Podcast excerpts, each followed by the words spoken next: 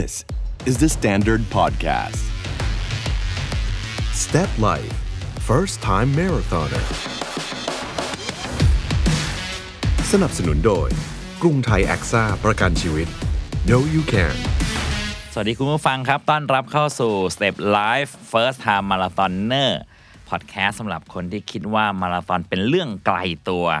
เราจะมาทำให้มันใกล้ตัวขึ้น พร้อมทั้งสร้างแรงบันดาลใจ ให้คุณอยากออกไปวิ่งมาราธอนสักครั้งในชีวิต แต่แหมต้องบอกแบบนี้ฮะว่าสถานการณ์ช่วงนี้ จะว่าไปแล้วนี่ไม่เหมาะกับการออกไปวิ่งเลย แต่เราอยากให้คุณผู้ฟังเนี่ยหาวิธีออกกำลังกายรักษาความ fit keep fit กันไว้ก่อนนะครับ เรียกว่าฟังพอดแคสต์ของเรา หล่อเลี้ยงจิตใจเติมไฟกันไปก่อน มาราธอนแรกนั้นสำคัญและมีความหมายแล้วเราก็อยากให้พอดแคสต์นี้ เป็นแรงบันดาลใจให้พวกเราทุกคนที่ฟังอยู่ มีมาราธอนแรกเป็นของตัวเอง มันจะเป็นช่วงเวลาที่มีค่าในชีวิตจริง ๆ ครับ เพราะเราเชื่อว่าคุณทำได้ no you can เราจะย้ำคำว่า no you can อยู่บ่อย ๆ เลยบางทีความเชื่อมั่นในตัวเอง เราอาจจะรู้สึกไม่มั่นใจ แต่ถ้าเกิดมีใครสักคนมาจับบ่าจับไหล่แล้วเราบอกว่า no you can แปลว่า เออ มันช่วยสร้างความมั่นใจอะไรบางอย่าง ผมนั้นในเกษเสพสวัสดิ์ปานและกระวงในยุทธยาครับ และพี่ป๊อกอิทธิพลสมุทรทองแอดมินกรุ๊ป 42.195K ครับ เราจะไปมาราธอนด้วยกัน ชื่อเพจยาวเหมือนกันนะครับพี่ป๊อกครับ สวัสดีครับนันเอกครับ สวัสดีครับท่านชื่อผู้เพจฟังยาว ชื่อเพจยาวพอสมควรคเอารับไว้ชวนคนมามาราธอนครับนันเอกครับก็เลยผมต้องชัดเจนนิดนึงครับ ดีฮะ แต่ขัดแย้งกับการทำออนไลน์มาก โอเค พี่ป๊อกครับวันนี้ EP แรกเนี่ยต้องบอกว่าเราจะมาเติมไฟให้กับคนที่อยากจะทำมาราธอนแรกครับผม ครั้งแรกในชีวิต พี่ป๊อกจำได้ไหมฮะว่ามาราธอนแรกของตัวเอง เหตุการณ์มันเป็นยังไงฮะ ปี 2530 ครับนันเอกตอนนั้นเนี่ยเขาเปิดสะพานขึงพระราม 9 สมัยก่อนเขาเรียกสะพานขึง ระนาบเดี่ยวแกนกลางยาวที่สุดในประเทศไทย อ๋อ ผมจำแล้วนั่นเป็นอีเวนท์ที่ใหญ่มาก ใหญ่มากใช่ครับ วิ่งลอยฟ้าลอยฟ้าเฉลิมพระเกียรติใช่อ่เขาเรียกผมจำชื่องาน Royal Marathon ครับผมตอนนั้นอะ2530ผมอายุ20ก็ไม่รู้เรื่องรู้ราว ก็เป็นนักวิ่งพี่ก็ชวนไปก็เลยไปครับเขาเรียกสะพานขึงสุดท้ายเขาเรียกสะพานแขวนง่ายครับดี ก็มาราธอนแรกในชีวิตอายุ 20 ขวบ 4 ชั่วโมง 3 นาทีลงมา พอเข้าเส้นชัยปั๊บอ้วกเลย เพราะว่าตอนนั้นดีไฮเดรตและไม่รู้ทั้งสิ้นครับนั่นเองอ๋อมันผ่านมานานพอสมควรแล้วครับจำได้ต้องอ้วกแตกเนี่ยนะฮะเมื่อกี้ผมกำลังเกรินเลยว่ามาราธอนแรกมันจะเป็นโมงยามที่และช่วงเวลาที่แบบว่าเราจะประทับใจและไม่ลืมปรากฏว่าของพี่ป๊อกนี่คืออ้วกแตกอ้วกแตกเลยใช่ครับอ่าหวังว่าพอดแคสต์นี้จะทำให้พวกเราจบมาราธอนแรกโดยไม่อ้วกไม่แตแตกกนะฮะ คำหนึ่งซึ่งผมชอบมากเลยแล้วผมได้ยินคนคนที่พูดคนแรกเลยก็คือพี่ป๊อกนี่แหละฮะ ครับก็คือคำว่าป้ายยาครับผม เขาว่ามันเป็นธรรมเนียมประหลาดบางอย่างของบรรดานักวิ่ง ที่จะต้องป้ายยาคำนี้มันหมายถึงเหมือนเชิญชวนให้คนมาวิ่ง ใช่ใช่ที่จริงมันเป็นฟังดูไม่ดีนะนะฮะ เพราะว่ามันป้ายยาแต่ที่จริงแล้วเนี่ยมันเป็นการเชิญชวนทุกคนให้เข้ามาอยู่ในการวิ่ง ครับป้ายยาอันนู้นป้ายยาอันนี้แต่พวกเราเรียกกันง่ายๆว่าป้ายยาชวนมาวิ่ง อ่า พอน้าวิ่งเสร็จปั๊บเราก็จะบอกว่าน้าครับ ลองไปหาใครบางคน มาวิ่งกับพวกเราสิครับอืมมันเหมือน MLM ด้วยครับนะอ๋อ เหมือนขายตรงบอกต่อ ใช่ใช่ใช่แต่เราไม่ได้อะไรฮะครับ ต้องบอกเลยว่านี่คือเจตนาของพอดแคสต์นี้นะฮะ เราก็จะป้ายยาให้พวกเราทุกคนเนี่ยได้มีมาราธอนแรกในชีวิต แล้ววันนี้เรามีแขกรับเชิญครับ คุณผู้ฟังซึ่งแน่นอนจะมาช่วยกันป้ายยา คือ ผมอาจจะไม่มีน้ำหนักในการป้ายเท่าไหร่ พี่ป๊อกก็ป้ายกันมาหลายปีละครับผมต้องคนนี้เลยฮะ นี่คือเจ้าของและเป็นแอดมินเพจ running insider อยู่กับเราครับ คุณบุ้ยมนตรีบุญยศักดิ์ครับ คุณบุ้ยสวัสดีครับ สวัสดีครับ สวัสดีนันเน็กแล้วก็สวัสดีพี่ป๊อกครับ สวัสดีอ่าครับ โอเค ผมเชื่อว่าในสายวิ่งเนี่ย หลายคนคุ้นเคยกับคุณบุ้ยเป็นอย่างดี หลายคนอาจจะยังไม่ค่อยแน่ใจ หลายคนก็อาจจะไม่รู้จักเลย ผมเป็นหนึ่งในแบบที่สามครับคือผม ไม่ทราบอะไรเกี่ยวกับคุณบุ้ยเลยเพราะฉะนั้นวันนี้เราจะมาคุยกันแบบคนไม่รู้จักกันมานี่แหละฮะได้เลยครับเราจะคุยกันแบบคนไม่รู้จักกันเลย แล้วก็จะได้รับรู้เรื่องราวของผู้ชายคนนี้ครับพี่ป๊อกผู้ชายคนนี้อยู่กับเรื่องวิ่งมาตั้งแต่การวิ่งเขายังไม่ฮิตใช่ครับ ถามคุณบุ้ยก่อนเลยครับ ในปัจจุบันเนี่ยอาชีพจริง ๆ ของคุณบุ้ยคุณบุ้ยทำอะไรครับ เป็น full time blogger ครับเป็น full time ที่จะเขียนเรื่องวิ่งครับผม อ๋อครับอุทิศเวลาให้กับการเขียนเรื่องวิ่งครับ ว้าว งั้นผมคงต้องถามคุณแล้วล่ะครับว่า อะไรที่ทำให้เรื่องวิ่งมันกลายไปเป็นทั้งหมดในชีวิตของคุณบุ้ยอะฮะ มันเริ่มต้นจากตอนไหนฮะ อ่าได้เลยครับครับ ผมมักเล่าเสมอนะครับว่าผมเริ่มวิ่งเนี่ย เพราะว่าจริง ๆ แล้วมันเป็นเหตุผลที่ง่ายมาก คือครับผมอยากเปลี่ยนแปลงตัวเองครับ นี่เลยนะครับ ผมมี background ในการทำ magazine ครับในการทำ magazine ยุคหนึ่งเนี่ยจะมี magazine ในสไตล์ที่ว่ากินดื่มเที่ยวอืมนั่นหมายความว่าต้องไปรีวิวร้านอาหารอืมต้องไปต้องไปพบปะรีวิวลูกค้าครับมีเมนูนั้นเมนูนี้เนี่ยไปไปมามาครับผมจากน้ำหนักคนที่น้ำหนัก 60นำหน้าเนี่ยอืมขยายไป 80อืมตอนแรกกำลังจะบอกเลยว่างานน่าอิจฉาเชียว แต่พอได้น้ำหนักเพิ่มมาแล้วชักไม่ค่อยดีละ ไม่ค่อยดีฮะผมคิดถึงตัวเองสมัยทำ รายการเปรี้ยวปากอ๋อกับครับจอยลิลานีครับ ผมก็เริ่มจาก 70นี่แหละฮะ สุดท้าย 95ครับ95 ในขณะที่จอยลิลานีเนี่ยไม่พอไม่อ้วนเลย แล้วก็ไม่ออกกำลังกายด้วย ผมก็เลยคิดในใจว่าจอยคงต้องเสพยาแหละ แต่กินจริงใช่ไหมครับกินในจริรางยการกินจริงอ๋อกินเหอจริงห่อกลับด้วย สั่งเบิ้ลด้วย แต่จอยไม่อ้วนเลยครับผมไม่พยาธิก็เสพยานั่นแหละเพราะจอยดูไม่เห็นออกกำลังกายเลยอะ เมื่อกี้คุณบุ้ยเล่าว่าพอทำคอนเทนต์เกี่ยวกับการรีวิวที่กินที่เที่ยวใช่ก็ได้ของแถมเป็นน้ำหนักขึ้นมา ตอนนั้นเนี่ยเราเราอายุประมาณแบบ 30 30 ต้นครับๆแล้วก็มีลูกสาวภรรยาท้องแล้วก็มีลูกสาวครับเราเรามีความคิดว่าอยากเปลี่ยนแปลงตัวเองอะครับเพราะว่าเราโตมากับภาพของเดวิดแบ็คแฮมที่แบบ อุ้มลูกแล้วก็มีรอยสัก แล้วก็แบบดูเป็นคุณพ่อเท่ครับๆแล้วพอถึงคราวที่เราเป็นคุณพ่อบ้างเนี่ยอืมเราเราไม่อยากเป็นคุณพ่อเพลๆแต่ว่าสิ่งสิ่งหนึ่งที่ที่น่าสนใจมากครับนั่นเนี่ยคือว่าสมัยที่บุ้ยทำงานอะ บุ้ยมีความคิดว่าคนที่แบบว่าปิดต้นฉบับทำงานข้ามคืนครับฟุกไปบนโต๊ะ แล้วก็ตื่นขึ้นมาใหม่ ต้มมาม่ากินในออฟฟิศแล้วก็เขียนงานส่งบอกอได้ทันเวลา เป็นเป็นเป็นความเป็นความดีงาม คือเรามี mindset ผิดๆว่าว่าการที่แบบขยันทำงานข้ามคืนอย่างเงี้ยเป็นงานที่ดีเป็นสิ่งที่ดีครับแต่ว่าในทางกลับกันเนี่ยพอเราไอช่วงเรียนจบมหาลัย แล้วก็ทำโลดแล่นในการทำงานมาหลายปีเนี่ยครับเราไม่สนใจสุขภาพเลยนะ ผมเชื่อว่าคนทำงานที่เป็น first jobber หรือคนหนุ่มสาวเป็นเหมือนคุณบุ้ยทั้งนั้นแหละ คือใส่เต็มแนว อยากเป็น พนักงงานที่ดี แล้วก็อยากจริงจังกับสิ่งที่ตัวเองทำโดยไม่ได้สนใจสุขภาพอะไรทั้งนั้น มันมันจะมีความคิดว่า ตอนนั้นเนี่ยเราเราทำงานแล้วก็เราก็ได้สตางค์มาครับเราก็แบบไปเที่ยวแบบการเที่ยวนี่คือแบบว่าข้ามวันข้ามคืนอืมคุยกับเพื่อนแบบข้ามวันข้ามคืน แล้วก็บวกกับการทำงานที่มีไลฟ์สไตล์แบบว่าต้องไปชิมอาหารลูกค้าอืมไป พูดง่ายว่าดื่มครับนะครับ ตัวก็บวมอืมแล้วพอสิ่งที่เกิดขึ้นคือว่า มันน่าสนใจว่าเวลาที่เรา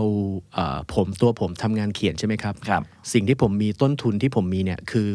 ร่างกายครับอความคิดอืมพอเรารู้สึกว่าฉุฉุตัวเพลเพลเราจะรู้สึกขี้หงุดหงิดอืมเราจะรู้สึกว่าไม่ชอบคนทั้งโลกเลยครับเราจะแบบคริติคอลไปตลอดเวลาอื มมันมันมันเป็นเพราะว่าเราอุ้ยอ้ายเราแบบนอนน้อยเราเราสุขภาพไม่ดี เหมือนคุณบุ้ยรู้สึกได้ว่าไอ้การไม่ดูแลตัวเองนั้นมันส่งผลต่อสุขภาพจิตมากครับมาก แล้วก็สิ่งหนึ่งที่ผมผ่านมาแล้วผมถึงบอกได้นะ อันนี้กล้าบอกตรงไปตรงมากับครับผู้ฟังเลยว่าครับพอเราพอเราแบบมา 30 กลางๆอะครับ ในการดำเนินชีวิตของเราเนี่ย เราจะแพ้บ่อยนะ เราจะแพ้บ่อย เราเราจะจะยังไงครับ เราเราจะรู้สึกว่าทำงานไม่ไม่ดีเท่าเท่าตอนเราวัยรุ่นครับมีคนที่เก่งกว่าเรา มีคนที่เร็วกว่าเราครับมีคนที่แบบทำไมเขาเป็นอย่างนั้นอย่างนี้ เวลาเราเราไปงานเลี้ยงรุ่นอย่างเงี้ยครับมันมีคนดีกว่าเราอะครับแต่ว่าสิ่งที่เรารู้สึกได้เลยจริง ๆ ว่าเฮ้ยเราต้องเปลี่ยนแปลงอืมพอเราได้มาวิ่งเนี่ยนะครับ เรารู้สึกว่าเฮ้ยเราได้ชนะเว้ยเราไปเราเราออกจากออฟฟิศตอนวันศุกร์แบบคนทำงานก็ก็แก๊กแก๊ก แต่เราไปมีวีคเอนเราไปมีวันเสาร์อาทิตย์ที่เราได้เข้าเส้นชัยครับได้รู้สึกถึงชัยชนะตัวเองได้ได้ผ่านเส้นชัยบ่อยครับๆวิ่งมินิมาราทอน 10 กิโลนะ สมัยก่อนเนี่ยยังไม่ป๊อปปูล่าแบบนี้นะครับเป็นช่วงเวลาที่ต้องไปสนามตอนตีสี่ไปสมัครหน้างาน ไปสมัครหน้างานอ่าสมัยก่อนอืมสมัครหน้างาน แล้วได้ก็ไปเขียนบิบหน้างานเลยครับ ตอนนั้นเนี่ยผมผมมีลูกแล้ว แล้วก็ผมก็ทำงานแล้วก็สภาพชีวิตผมอะค่อนข้างพัง ผมผมย้อนไปได้เลยสู่จุดเริ่มต้นก่อน พอหลังจากที่คุณวุ้ยพบว่าเฮ้ยไม่ใช่ละทรงไม่ได้ละสุขภาพจิตก็แย่ แล้วก็รู้สึกแพ้กับตัวเองมาตลอดเลยอืมมันไปเจอกับการวิ่งได้ยังไงครับเพราะว่าทางออกมันก็มากมายนะอ่าฟิตเนสบางก็ได้กีฬามีเยอะแยะตบอลก็ได้กีฬามันเยอะแยะปั่นจักรยานหรือ เยอะแยะมากมายมันไปอ่าเจอกับเรื่องวิ่งได้ยังไงอะฮะในในตอนนั้นเนี่ยมีมีบุคคลท่านหนึ่งนะครับ ที่ ที่รู้สึกว่าอาจจะไกลเรามาก ๆ เลยนะครับ ตอนนั้นเนี่ยท่านสตีฟจ็อบเนี่ยท่านทำไอไอพอดครับที่มีอุปกรณ์ที่สอดไว้กับรองเท้าได้ เวลาจะเรียกว่าแอป Nike Plus ซึ่งเป็นยุคแรก ๆ เลยอยู่ครับในไนกี้อยู่ใน Nike อยู่ในรองเท้า Nike เล็กๆ สีส้ใช่มเล็ก ๆ สีส้ม แล้วตอนนั้นเนี่ยเป็นสิ่งที่แบบหาซื้อยากในบ้านเรา ตอนตอนนั้นเนี่ยความเป็น ความเป็น Apple culture ในบ้านเรายังยังน้อยน้อยมากมากถ้าถ้าพี่ป๊อกกับคุณบุ้ยเห็นสีหน้าผมตอนนี้ผมกำลังสงสัยว่ามันคืออะไรวะๆอ่ามันใช่คืออะไร มันคืออะไรฮะ คือเป็นอุปกรณ์ที่ต้องใส่ในรองเท้าไนกี้รุ่นฮะรุ่นลูน่า แล้วผมเนี่ยเป็นคนที่สนใจ gadget เป็นคนที่สนใจ gadget อ๋อมากฮะฮะๆแล้วผมก็ไปลองซื้อเจ้าเนี่ย หาซื้อยากมากเลย ใส่ไว้ใต้รองเท้า แล้วก็เราก็ฟังฟัง iPod อะ iPod นะไม่ใช่ iPod เลยนะ iPod อะ iPod ทราบครับ นั่นแหละครับ ผมเนี่ยก็มันจะมีแอปพลิเคชันที่ว่าเวลาวิ่งไปแล้วคุณฟังเพลงไปได้นี่อ๋อ แล้วตกลงไอ้ไอ้ที่ต้องใส่ลงไปในรองเท้ารุ่นหรูหน้ามันช่วยอะไรฮะ นับก้าวหรืมันอเป็นยังไงการนับก้าวจะฝังไว้ในรองเท้าเลยอ๋อ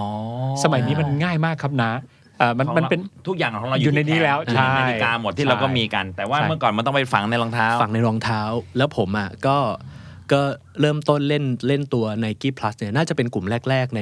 เข้าใจว่าเป็นกลุ่มแรก ๆ แหละ เพราะว่าครับเซิร์ชชื่อไปก็มีแต่คนชื่อภาษาอังกฤษไม่น้อยคนมากที่จะเป็นคนไทยครับทีคือเนี้รองเท้ามันมีมันมีอยู่แล้วทุกคู่อ่าเพียงแต่ไอตัวอันเนี้ย มันจะต้องซื้อเพิ่มเข้าไปใช่อ่าแค่นั้นเองซื้อเพิ่มโอเข้าไปโอเคแล้วนะคิดดูว่าผมไปวิ่งมา 10 กิโล 15 กิโลครับแล้วมันต้อง sync กับคอมพิวเตอร์ บางทีมัน sync ไม่ผ่านอะฮะเท่ากับการวิ่ง 10 โลหายไป15 โลนั้นฟรีหายไปเลยโอ้ทำฟรีไม่มีทำฟรีไม่มี record เหมือนวิ่งลืมกดนาฬิกาใช่ครับ จากจุดนั้นอะเราเรารู้สึกสนุกแล้ว เพราะว่าเราเห็นว่า สัปดาห์นี้เราวิ่งไป 40 กิโล สัปดาห์นี้เราวิ่งไป 50 กิโลอะไรเงี้ยเริ่มเริ่มสนุก อ๋อ กลายเป็นว่าแกดเจ็ตนี่มันมันทำให้คุณน่ะสนใจมันแล้วก็เลยออกไปวิ่งเพื่อจะดูการทำงานของแกดเจ็ตนี้ แล้วในแกจ g ตเนี่ยจะมีจะมีให้ตั้งได้ว่าเพลงสุดท้ายที่คุณจะฟังตอนที่คุณจะวิ่งจบอะจะเป็นเพลงอะไรอ๋อซึ่งผมอะจะตื่นเต้นว่าผมอะ คือมันเป็นเรื่องของของการระเบิดพลังอะเวคลารับที่เราทำงานเหนื่อยๆเครียดๆอย่างเงี้ยครับเราก็จะเซตไว้ว่าวันเนี้ยต้อง in the end ของลิมคิมพาร์คโอ้วันนี้ต้อง enter Sandman m a t r i c a วันนี้ต้อง smell like teen spirit Nirvana ซึ่งอันนี้ผมเพิ่งรู้ คุณไงบูเชื่อไหมนี่เพลงโปรดผมทั้งนั้นเลยเนี่ยวันนี้ต้องแบบ I design for life manic street picture ว้าว อะไรอย่างเงี้ย แล้วทำให้แบบมันรู้สึกฮึกเหิม แวะคุยเรื่อง Manic Street Picture แป๊บหนึ่งได้ไหมได้โอเคได้ครับคุณจะต้องอ่ารู้จักอ่าลิชชี่นะฮะวาสนาวิรชาติพลีนะฮะดีครับ โอเค ว้าวโอเคฮะผมดีใจที่ได้รู้จักคุณแล้วไงต่อคุณเซตเพลงสุดท้ายเลย โอ้สนุกมากคทุรักบทุกทุกวันเนี่ยมันกลายเป็นว่าแต่ว่าเราต้องเซตเอง เราต้องเซตเองอ๋อเราเราสามารถเซตได้ว่าใน playlist ในเครื่องเราใน iPod ของเราเนี่ยมันจะมีหลาย ๆ เพลงที่เราชอบ ที่แต่เราว่าดาเราวน์โหลดเราจะมาเซตเพลงสุดท้ายเอง เราจะเซตเพลงสุดท้ายได้ ในในในการว่า เรากดแล้วว่าอันเนี้ยเราจะเพลงสุดท้ายเราจะเลิกวิ่งละอ๋อขอเพลงสุดท้ายมาหน่อยครับต้องกด manual นะ wow แล้วผมผมอะก็รู้สึกว่ารู้สึกเฝ้ารอที่ที่จะได้เลิกวิ่งออกไปเต้นรำอ๋อำคือฮะออกออกไปไร่รำกับกับท่วงทำนองที่ผมเลือกไว้ผมจะมี playlist ว่าวันนี้จะวิ่งแบบนี้แบบนี้คือคือด้านหนึ่งอะผมผมเขียนงานที่เป็นแบบเอ่อ subculture เขียนงานที่เป็นงานเพลงครับรีวิวเพลงอะไรแบบเนี้ยนะครับ ผมดีใจที่ได้ฟังเรื่องราวเหล่านี้จังเลยครับพี่ป๊อกเพราะว่าผมว่ามันเป็นคำตอบที่เราเดาไม่ได้อะแล้วก็เอาแน่นอนจุดเริ่มต้นของคนที่รู้สึกว่าสุขภาพตัวเองกำลังแย่ อันนี้ผมไม่แปลกใจ แต่ว่าในแง่ของการสนุกกับอะไรบางอย่างณโมเมนต์ในการวิ่งเนี่ยเป็นเรื่องที่ผมประหลาดใจมากกลายเป็นว่าเพลง หรือแกดเจิตอะไรบางอย่างที่คุณเฝ้ารอคอยแล้วก็เซตอัพแล้วก็คุณใช้คำว่าออกไปไล่รำกับมัน ใช่ครับ นั่นแปลว่า ใน first time marathon ของทุกคน ก็เราอาจจะมีอะไรบางอย่างที่มันเป็นความชอบของเราใส่ลงมาในการวิ่งได้ ซึ่งซึ่งเดี๋ยวเราคงจะได้คุยกันใน EP ต่อไป อะ นี่คือจุดเริ่มต้น และในแง่ทางร่างกายเลยฮะการหายใจแข่งขาหรือว่าวิธีการวิ่งที่ถูกต้องความรู้พวกนี้คุณคุณศึกษายังไงอะฮะความในรู้วันที่การวิ่งมันยังไม่มีองค์ความรู้มากมายขนาดนี้ เพราะว่าวันนี้เนี่ย ใครอยากรู้เรื่องวิ่งอย่างน้อยก็มีพอดแคสต์นี้แล้วก็มีความรู้มากมาย แต่ในวันนั้นใช้คำว่ามันยังไม่ฮิตในบ้านเราเลยอะในสิ่งที่ยังไม่ฮิตเนี่ยมันมีเสน่ห์นะครับเพราะว่าเราจะได้เจอคนที่เป็นตัวจริงอืมในในวันที่มันมันไม่ฮิตอะอืมในวันที่เอ่อชมรมวิ่งเนี่ยเป็นแค่ม้าหินอ่อนในสวนลุมพินีครับในในวันที่ไปสวนจตุจักรแล้วก็คนอายุ 40 อัพ ถึงจะซ้อมไปมาราธอนน่ะครับผมโชคดีมาก ๆ เลยที่ผมเริ่มต้นวิ่งในตอนนั้นครับ วิชาความรู้ต่างๆเนี่ยอยู่ในสนามวิ่งซะเยอะอ๋อผมไปงานวิ่งเอออย่างเช่นแบบการไฟฟ้าไปงานวิ่งแบบที่พี่องค์กรต่างๆ จัดเนี่ยไปวิ่งตามคล้ายๆ เหตุการณ์เหมือนปัจจุบันเลย เราไปวิ่งตามคนที่แบบอายุมากๆ แล้วเขาวิ่งแซงเราฟิ้วฟิ้วอืมเรารู้สึกเราทึ่งมากเลยว่าเฮ้ยทำไมคุณป้าแบบ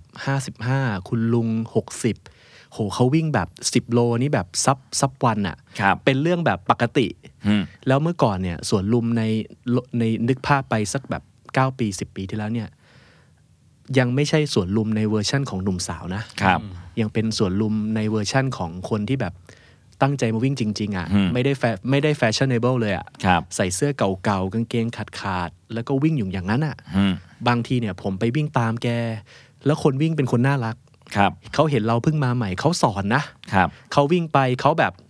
ทอ k เทสคืออะไรทอ k เทสคือวิ่งไปคุยไปอะอืมน้าเน็กนึกภาพทหารเกณฑ์ตอนเช้าครับที่วิ่งไปร้องเพลงไปครับนั่นคือทอ k เทสนั่นหมายความว่า เขาบอกว่าให้ให้บุ้ยอะวิ่งวิ่งแบบคุยยังคุยกันได้ แปลว่าบุ้ยเริ่มแข็งแรงแล้วครับ ถ้าเกิดว่าเราวิ่งกับใครแล้วเราคุยกันได้เนี่ย แปลว่าหายใจได้ละอันนี้คือสเต็ปอ๋อสเต็ปแรกเลยนะ Talk Test อ่าโอทอ k เคเทสครับคือ วิ่งวิ่งอยู่เจอนาเน็กวิ่งในหมู่บ้าน ผมไปวิ่งด้วยเนี่ยนาเน็กถ้าเป็นหน้าใหม่ๆนาเน็กจะแบบหอบเอ้ยไม่ไหวแล้วคุยไม่ไหวละครับแต่ถ้าเราชวนคุยไปวันแล้ววันเล่าเนี่ยนาเน็กจะเริ่มโต้ตอบได้อ่าจะเริ่มเข้าใจจังหวะซ้ายขวาซ้ายขวาอะไรครัเงี้บยดังนั้นสรุปว่า วิชาความรู้ที่ได้รับจากการวิ่งจนวิ่งพอจะวิ่งเป็นอะนะ มันเกิดจากการที่เราไป follow เขาไปวิ่งคือตามพูดเขา ง่ายๆ คุณบุ้ยเนี่ยก็ลงไปในสนามที่คนวิ่งเนี่ยเรียกว่าตัวจริงทั้งนั้นในวันที่มันยังไม่ฮิตเลย แล้วก็ในสังคมการวิ่งเขาก็จะน่ารักแบบนี้ใช่ไหมครับพี่ปอกใช่ก็คือครับ เห็นหน้าใหม่เขาก็จะอะแนะนำเรียกว่าคุณก็เรียนจากโปรเลยว่าอย่างนั้น ก็เรียกว่าหายใจลดต้นคอกับท่านได้เลยอะหลาย ๆ คน ทีนี้เรามากๆลองมาย้อนความหลังตอนที่คุณบุ้ย มาราธอนแรกสำเร็จ โอ้ดีใจมาก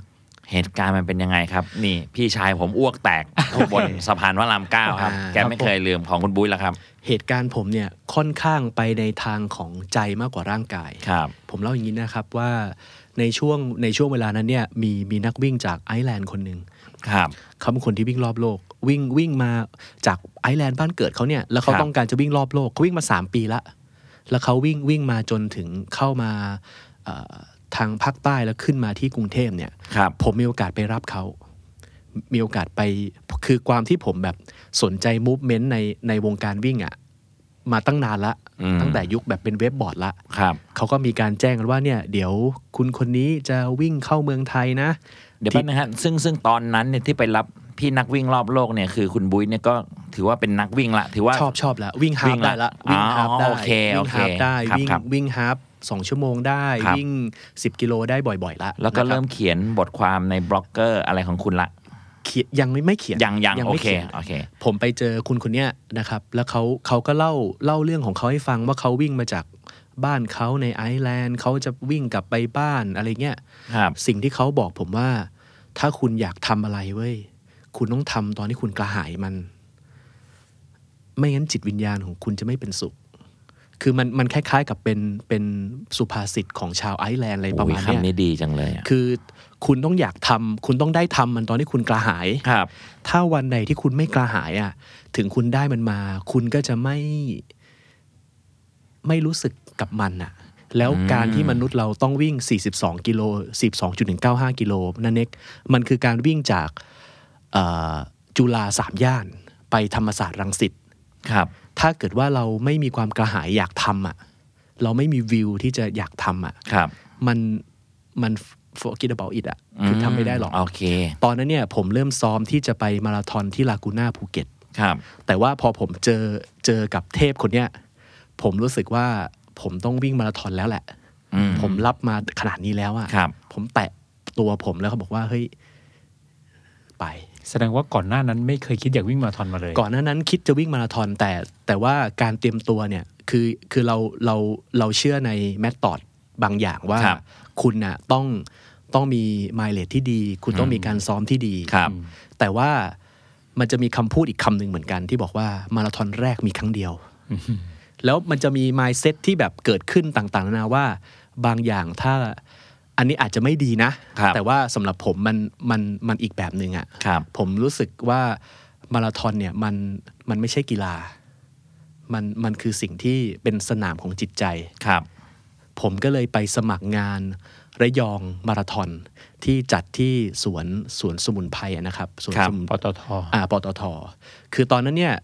พี่ป๊อกกับพี่ป๊อกน่าจะจินตนาการได้ว่า คนวิ่งมาราธอนอะมีแค่ประมาณ 200 คน แล้วผมเนี่ยเป็นเด็กเลยนะครับเป็นอายุแบบน้อยๆเลยที่เหลือคือ community เขาอายุแบบแก่ๆ40 ขึ้นไป 50 ขึ้นไป มาเป็นคันรถมาคุยกันแบบ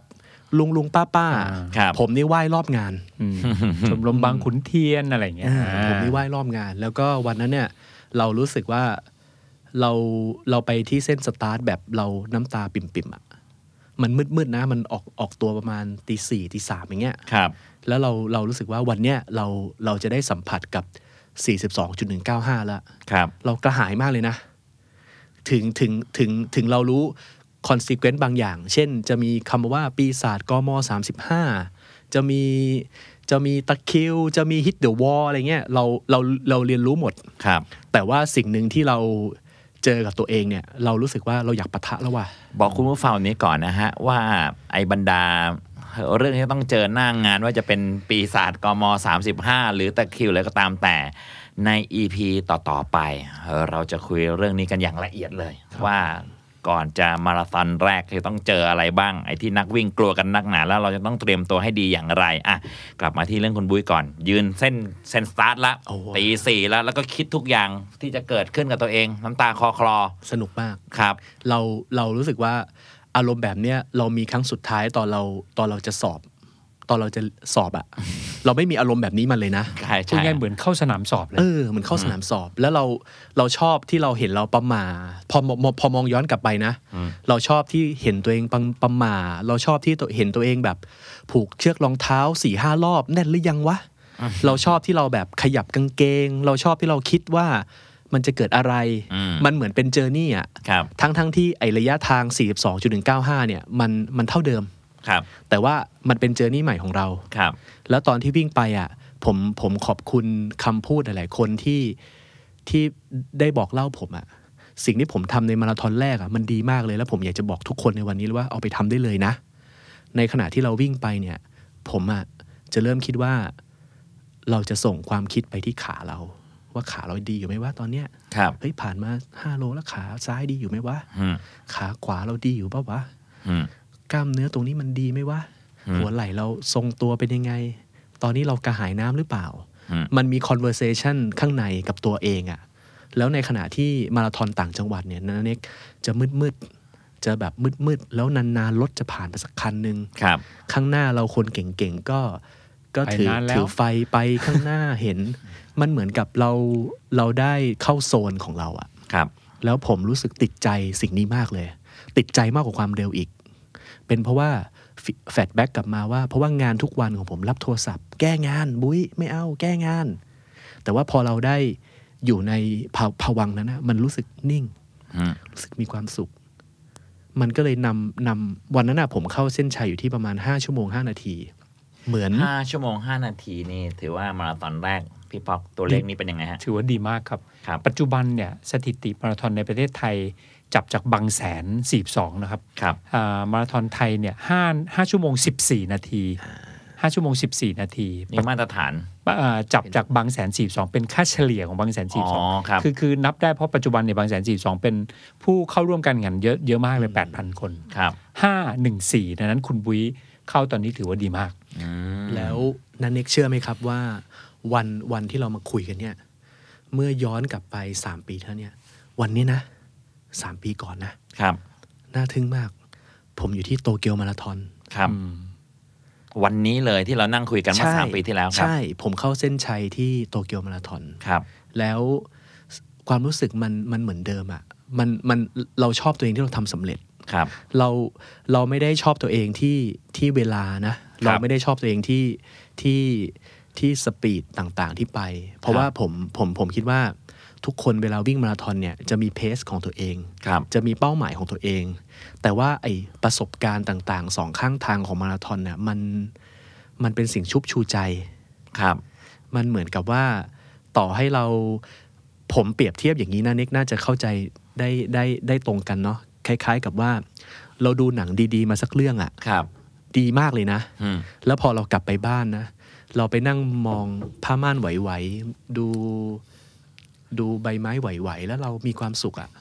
มันมันเป็นกิจกรรมทางกาย คุณไม่ได้สูบอะไรมาใช่ไหมฮะที่ได้พลังทางใจโอเคครับผมเชิญต่อได้ฮะนะผมแทรกนิดนึงได้ไหมฮะน้าน้าจะรู้ว่าเวลาน้าไปอ่าน running insider เนี่ย อารมณ์แบบนี้เลยผมคือมันจะมีอารมณ์พริ้วไหวขผองมกำลังผู้เขียนเนี่ยผมกำลังมีความรู้สึกว่า คุณบุ้ยเล่าเรื่องความรู้สึกเกี่ยวกับการวิ่งเนี่ยเหมือน เหมือนผู้ชายที่ตกหลุมรักใครสักคนมาก ๆ แล้วก็กำลังเพ้อถึงคนคนนั้นอยู่อะไรเงี้ยหรือไม่ก็เหมือนผ่านการสูบอะไรมา ผมก็เลยแบบโอ้ดีจังเลยดีจังเลย แล้วก็ในฐานะที่ผมก็ก็ก็วิ่งนะนะฮะ แล้วผมก็สัมผัสถึงความรู้สึกนี้ได้ แต่ก็อธิบายมันไม่ได้ชัดเท่าคุณบุ้ยจริงๆเพราะผมก็ฟังแล้วก็เออดีจังเลยอะแล้วก็อยากให้คุณผู้ฟัง ได้มีประสบการณ์นี้นี่เป็นเจตนาของพอดแคสต์นี้จริง ๆ อะ เสร็จแล้วพอคุณผ่านมาราธอนแรกมา มันเหมือนสายตาที่มองชีวิตมันเปลี่ยนไป เราหรือเปล่าครับ อย่างที่บอกนะครับว่าพอเราอยู่ในวัย 30 กลางๆ จะเข้า 40 อะไรเงี้ยครับ เราได้ความมั่นใจในการใช้ชีวิตนะครับ เรารู้สึกเราใจเย็นลง เรารู้สึกว่าเราเรามีความอดทนอดกลั้นในชีวิตนะครับครับเรารู้สึกว่า เรามีเราจะมีช่วงเวลา 3 ชั่วโมงอาทิตย์เนี่ยที่เราจะลองรัน จะวิ่งคนเดียวมีความสุขอืมเราเราเหมือนกับ เราไปเจอดินแดนใหม่ครับ ที่มันอาจจะไม่ใช่ดินแดนที่เหมาะกับทุกคนหรอกครับ แต่ว่าอันเนี้ยมันเหมาะกับเราครับ แล้วโดยเฉพาะคนที่ค่อนข้างจะจะแบบมีมีโลกของมีเพื่อนน้อยครับ มีสังคมนอกนอกเหนือจากตัวเราน้อยๆ เนี่ยครับพอเราไปเจอมาราธอนปั๊บเนี่ยเรา เราเราชอบมันครับ ทุกวันเนี่ยเพื่อนห้าคนเขาบอกว่าเรามักจะมีอิทธิพลจากคนห้าคนรอบ ๆ ตัวครับผมโชคดีมากเลยที่คนห้าหกคนผมเนี่ย เป็นคนที่วิ่ง เป็นคนที่วิ่งมาราธอนเป็นคนที่วิ่งอัลตร้าครับแล้วสิ่งที่เกิดขึ้นคือ มันจะไม่มีโลกของมันจะไม่มีโลกหลังสี่ทุ่มแล้วอะครับครับ คือเราอยากจะกลับบ้านนอนไว แม่คุณบุ้ยก็ยังชีวิตดีกับผม รอบตัวผมนี่เป็นตัวกินเหล้าทั้งนั้นนะและที่สำคัญก็คือว่ามันน่าหงุดหงิดตรงที่ว่าทุกคนอยู่หมู่บ้านเดียวกันทั้งนั้น เอาละตอนเนี้ยสามทุ่มมาละดูไลน์กรุ๊ปแล้วปิงปองอะสักชุดเด้เอ้าบ้านใครยิ่งปองอยู่ด้วยเลยครับปิงปองเพิ่งรู้ผมก็เลยเอาอีกละผมก็ได้บอกเฮ้ยพรุ่งนี้กูมีวิ่งแม่งเฮ้ยแบกก่อนวิ่งเข้าสวนวิ่งอะไรเงี้ยผมก็เออรอบตัวกูไม่มีคนดีเลยอะอย่าลืมชวนมาฟังพอดแคสต์นี้นะครับอะไม่โทษคนอื่น อันนี้อยู่ที่เรา อะ ทีนี้กลับมาที่งานของคุณบุ้ยกันบ้างนะฮะ Facebook Fanpage ได้ชื่อว่า Running Insider ครับพวกเราจะได้ตามไปดูๆกันอ๋อขอบคุณมาก เห็นครับว่าพูดเรื่องการวิ่งมาแต่ไหนแต่ไร แล้วก็มีคลิปงานวิ่งมาราธอนมาดูกัน ดูแข้งดูขาดูรองเท้าดูเสื้อดูกางเกง ในการผมเชื่อว่าคนไทยเนี่ย ที่ชมกีฬาเนี่ย มันจะมีกีฬาเขาเรียกว่ากีฬาออกทีวี บอลมวยอะไรพวกเนี้ยอ่าแบดวอลเลย์บอลกีฬาออกทีวี กีฬาฮิตสนุกเกอร์อะไรเงี้ยเราก็จะอะรู้ว่าเราต้องเสพอะไร แต่การวิ่งเนี่ยเอาจริงมันไม่ใช่กีฬาออกทีวีฮะมันเป็นกีฬาที่มันไม่มีถ่ายทอด มาราธอนอะ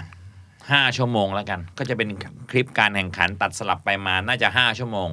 ดูอะไรกันครับคุณบุยดูอะไรกันนะยกคำพูดหนึ่งก่อนครับที่ทำให้ผมติดเข้าไปในโลกใบนี้ครับนะครับมีผู้หญิงคนหนึ่งที่เขาไปไปวิ่งในงานบอสตันมาราธอนเป็นผู้หญิงคนแรกเนี่ยที่ทำให้เกิดบอสตันมาราธอนเนี่ยเธอพูดไว้ว่า ถ้าวันหนึ่งวันใดคุณหมดสิ้นศรัทธาในตัวมนุษย์นะอืมให้คุณออกไปดูการวิ่งมาราธอนอืมผมอิจฉาคนที่ดูพรีเมียร์ลีกอะครับที่แบบมีให้ดูทุกเสาร์อาทิตย์เลยครับ แต่แต่วิ่งมาราธอนเนี่ยมัน มันมีไม่มันต้องหาดูยากมาก แล้วกว่าที่ผมจะไปเจาะไปเจอ community ที่เขาดูดูมาราธอนกัน มีลิงก์ให้ดูมีลิงก์เถื่อนไม่เถื่อนให้ดูเนี่ยครับผมใช้เวลาเป็นปีๆเลยอืมแล้วผมอะก็ไปเจอ แล้วผมก็มีความสุขอยู่คนเดียวอะอืมผมมีความสุขดูดูงานแบบรอตเทอร์ดามมาราธอน ดูโตเกียวมาราธอนในในวันที่ยังไม่ popular แบบนี้นะ เพราะเอาจริง ๆ เนี่ยผม ผมไม่เคยเห็นอ่า การถ่ายทอดสดหรือคลิปหรือหรือหรือหรือภาพบันเทปบันทึกภาพการวิ่งมาราธอนแบบเต็มๆเลย ผมนึกไม่ออกจริงว่าเขาตัดสลับไปดูอะไรอย่างกอล์ฟอะแล้วนึกออกก็ตัดไปเป็นหลุมๆอะตอนนี้ไทเกอร์วูดอยู่หลุมแปดการแข่งขันรถไม่ว่าจะอะไรก็ตามมันมีมันมี pattern ที่เราคุ้นเคย อย่างวิ่งเนี่ยเขาก็กล้องก็จะจับไปที่ดาราประจำงานอะไรอย่างนั้นหรือฮะตัดสลับไปมา ผมผมทึ่งอย่างนี้ เราทุกคนเนี่ย วิ่งวิ่งจริง ๆ ก็วิ่งประมาณเพจห้าเพจสี่เราครับรู้สึกว่าเจ๋งแล้วนะ วิ่งเพจสี่ได้เจ๋งแล้วนะครับแต่เวลาเราดูคนวิ่งมาราธอนเฮ้ยเพจสามอยู่ ตอนนี้เพจสามเราทึ่งอะอ๋อเราทึ่งว่าตัวเราเนี่ยกว่าเราจะวิ่งแบบเพจสี่อะน่ะโหมันเหนื่อยนะสิบสิบกิโลวิ่ง 40 นาทีนี่แบบโหไม่ได้ทุกคนทำได้นะฮะแต่ว่าเราเห็นผู้นำเนี่ยเฮ้ยมันวิ่งเพจสามกันเป็นกลุ่มเลย แล้วในในในการวิ่งมาราธอนนะเนกเอาจริง ๆ นะ มีรายละเอียดจุกจิ๊บเยอะแยะมากมาย ที่ที่สายตาเราต้องแบบคอยดูดีๆ สมมุตินั้นนะเนกว่างั้นสอนสอนผมดูหน่อยอะอะเดี๋ยวแล้วหลังจากนี้เนี่ยผมจะไปเข้าเพจ running insider อะอ่าผมก็จะไปดูคลิปมาราธอนแล้วผมจะดูอย่างที่คุณบุ้ยแนะนำดูอะไรฮะอะผมดูอย่างนี้ก่อน เขาบอกว่าการวิ่งมาราธอนเนี่ยการแข่งที่แท้จริงเนี่ยจะเริ่มต้นหลังกม30 นั่นหมายความว่าคนกลุ่มหนึ่งที่เป็นกรุ๊ปนำเนี่ย group elite เนี่ยครับเขาจะวิ่งเกาะกลุ่มกันไปครับจะดูเชิงกัน เวลาวิ่งเนี่ยมันละเอียดถึงถึงขั้นว่าถ้าน้าเน็กเจ็บขาขวาอืมไอคนที่จะสอดแทรกเนี่ยจะวิ่งไปเจาะขาขวาของน้าเน็กเว้ยเพื่อจะแบบให้น้าเน็กรู้สึกรำคาญแบบหลุดโฟกัสอะอ๋อแล้วจะมีจังหวะรับน้ำถ้ารับไม่ได้นี่คุณอดกินเลยนะ สมมุติว่าในน้ำเนี่ยมี มีแบบเกลือแร่มีพลังงาน ถ้าเองคว้าไม่ทันเนี่ย อีก 5 กิโลนี่มันมันสุ่มเสี่ยงที่จะแพ้เลยนะฮะแล้วในวันนั้นเนี่ยอากาศมีผล แล้วมาราธอนในดีๆ อย่างเบอร์ลินเนี่ยเขาจะวิ่งผ่านบ้านเมืองสวยอ่าๆเราจะเห็นประวัติศาสตร์ว่าเขาจะบรรยายว่าอ่าด้านขวาตรงนี้คือ อดีตของกำแพงเบอร์ลินอ๋อตรงนั้นตรงนี้ตรงนี้คือลอนดอน ตรงนี้คือเดอะมอลล์ตรงนี้คือพระราชวังบักกิงแฮมอ่าเรารู้สึกเหมือน journey อะเหมือนเหมือนเหมือนสนุกแล้วว้าวเหตุผลนะ เหตุผลที่น่าสนใจนะนะลองนึกภาพว่าคนที่มาจากเคนยาฮะไกลๆ การวิ่งเนี่ยมันเหมือนกับเป็นลอตเตอรี่ของเขาอะคือถ้าเกิดแพ้เนี่ยชีวิตกลับไปเหมือนเดิมอืมไม่ได้แต่ถ้าเลยคุณชนะ มันเหมือนกับคุณพลิกเป็นชีวิต millionaire ครับแล้วที่สำคัญคือคนเหล่าเนี้ยก่อนครับเขาจะมาวิ่ง 42 กิโลเนี่ยเขาผ่าน 4,000 กิโลมาทั้งนั้นนะอืมก่อนที่เขาจะวิ่ง 42 กิโลได้เนี่ยเขาผ่านมาแล้วอย่างเอเอเลียดคิปโชเก้เนี่ยคุณคิปโชเก้เนี่ย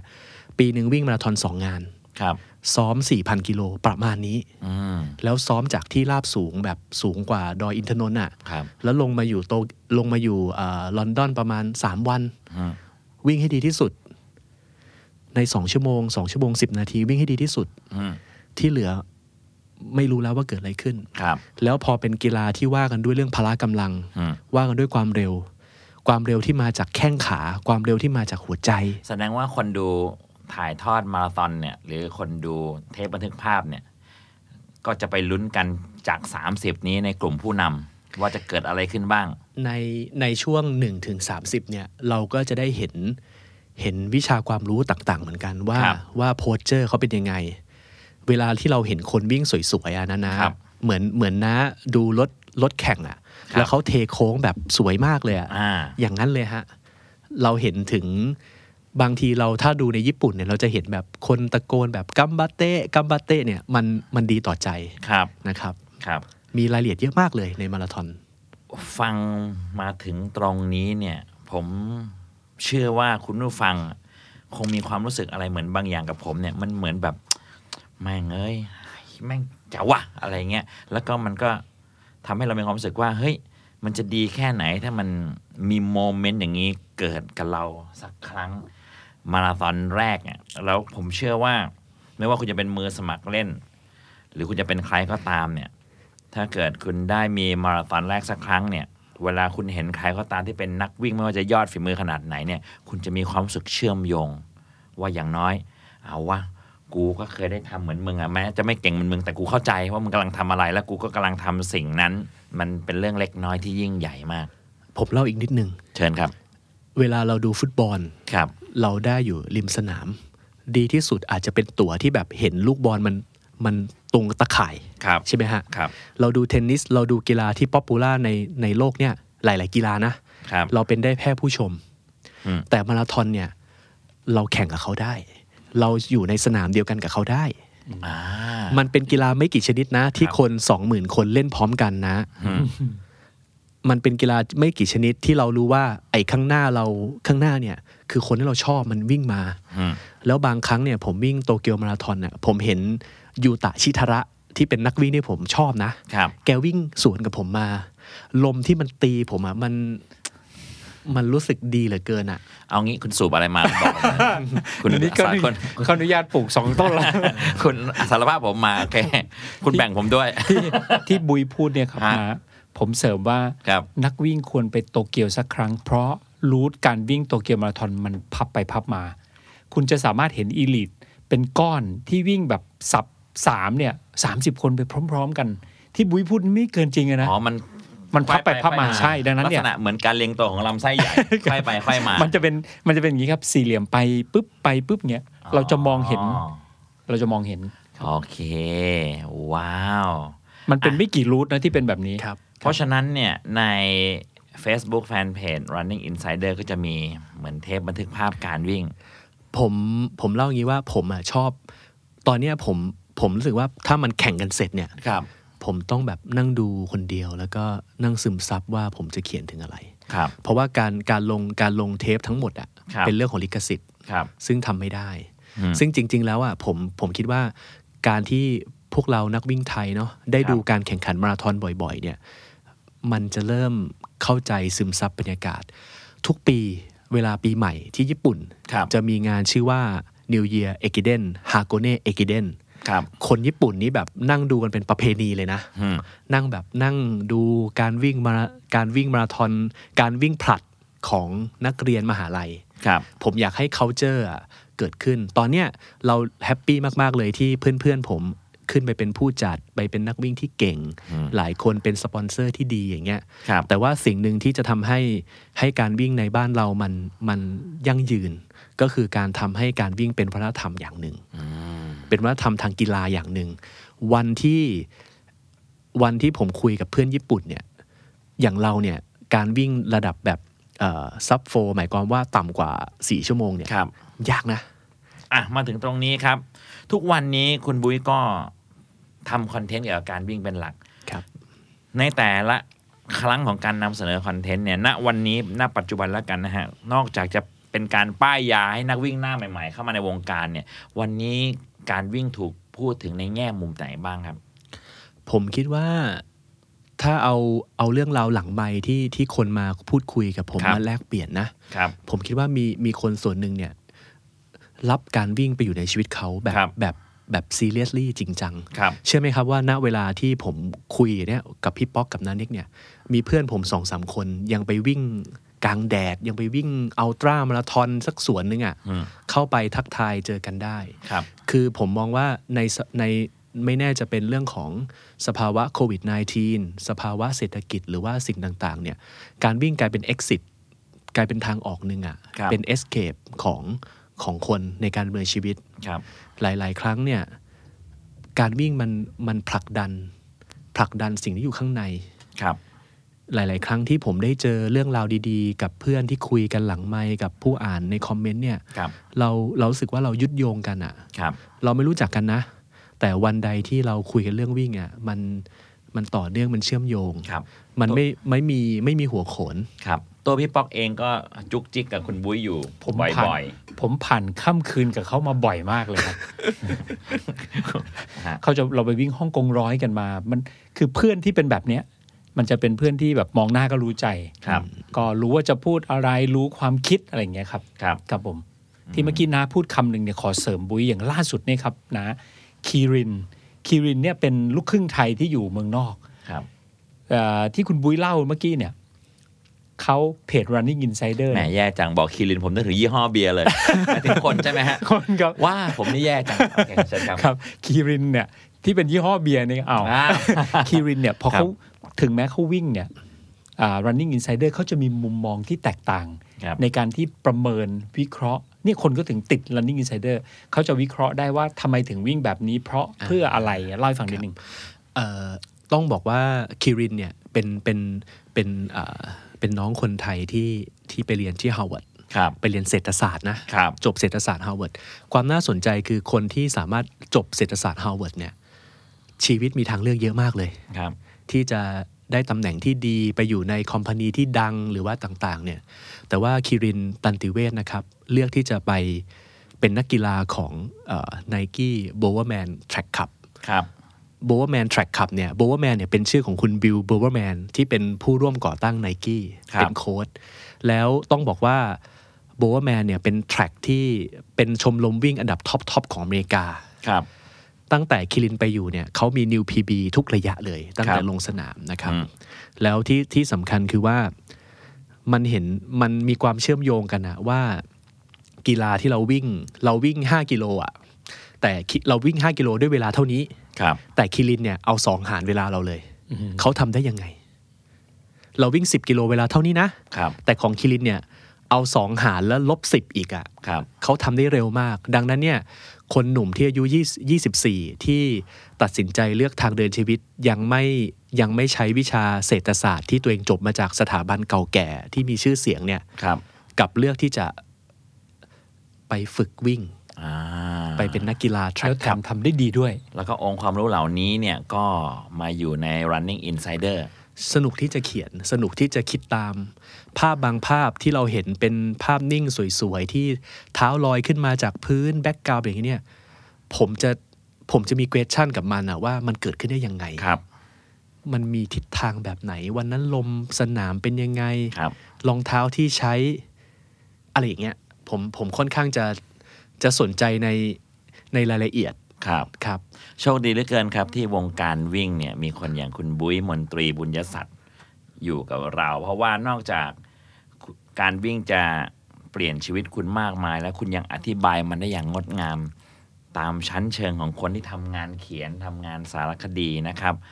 มันก็เลยทำให้เรื่องราวเหล่านี้มันแหมมันเข้าใจได้ชัด แล้วก็งดงามเหลือเกินนะฮะ คุณผู้ฟัง Step Life First Time Marathoner ความตั้งใจของเราคือป้ายยานั่นแหละครับ ป้ายยาคือศัพท์ของนักวิ่งเขาจะชวนคนหน้าใหม่ ๆ วันนี้คือ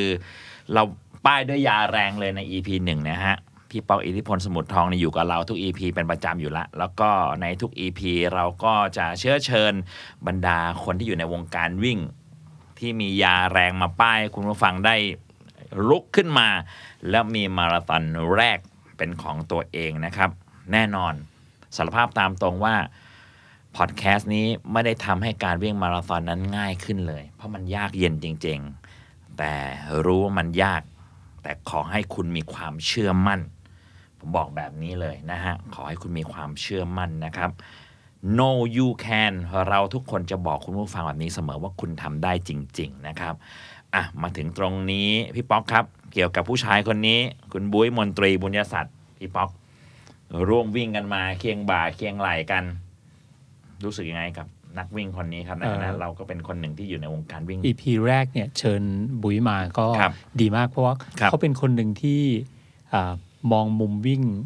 เขียนออกมาได้อย่างที่พูดง่าย ๆ ว่าหาตัวจับยากครับเคยคุยกับรุ่นน้องของบุ้ยเนี่ยเขาบอกว่าเขาเก่งแบบนี้ตั้งแต่มหาลัยละครับทีนี้ในฐานะที่เป็นเพื่อนด้วยกันเนี่ยเราผ่านอ่าการวิ่งอันตราอ่ากลางคืนเราผ่านอะไรกันมาด้วยกัน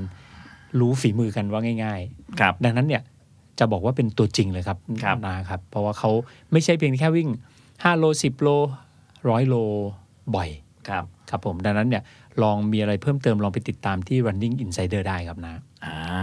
แล้วก็คุณผู้ฟังอยากจะแชร์เรื่องวิ่งหาเพื่อนวิ่ง เข้ามาได้ในกลุ่มของเรานะครับ Step Life Runner ใครที่เป็นนักวิ่งหน้าใหม่ แล้วก็หลงเข้ามาฟังเรามีพอดแคสต์ซีรีส์ 10K Half Marathon รวมถึงซีรีส์ Restart ในช่วงโควิดนะฮะ ลองเข้าไปเลือกฟังกันได้เยอะแยะมากมายเลยนะฮะ แล้วก็พอดแคสต์นี้ต้องขอขอบคุณกรุงไทยแอคซ่าประกันชีวิตครับ ช่วยทำให้เราได้สื่อสารเรื่องราวแบบนี้ถึงคุณผู้ฟังนะครับอะและถึงแม้ว่าช่วงนี้เราจะยังวิ่งไม่ได้นะครับ แต่เชื่อว่าอีกไม่นานสถานการณ์จะดีขึ้น เราจะได้กลับมาวิ่งมาราธอนแรกกัน อย่าลืมรักษาความฟิต keep fit วันนี้เราสามคนลาคุณผู้ฟังไปก่อนเลยนะครับ ผมนันเนกเกษเสพสวัสดิ์ปานและกระวงนัทยาครับ ผมป๊อกอิทธิพลสมุทรทองครับ ครับ ผมบุ้ยบนตรีบุญยศักดิ์ครับ เจอกัน EP หน้าครับ สวัสดีครับ ขอบคุณครับ สวัสดีครับ ขอบคุณครับ Step Life First Time Marathoner สนับสนุนโดยกรุงไทยแอคซ่าประกันชีวิต เคียงข้างทุกความเชื่อมั่น ดูแลกันตลอดไป No You Can The Standard Podcast. Eye opening for your ears.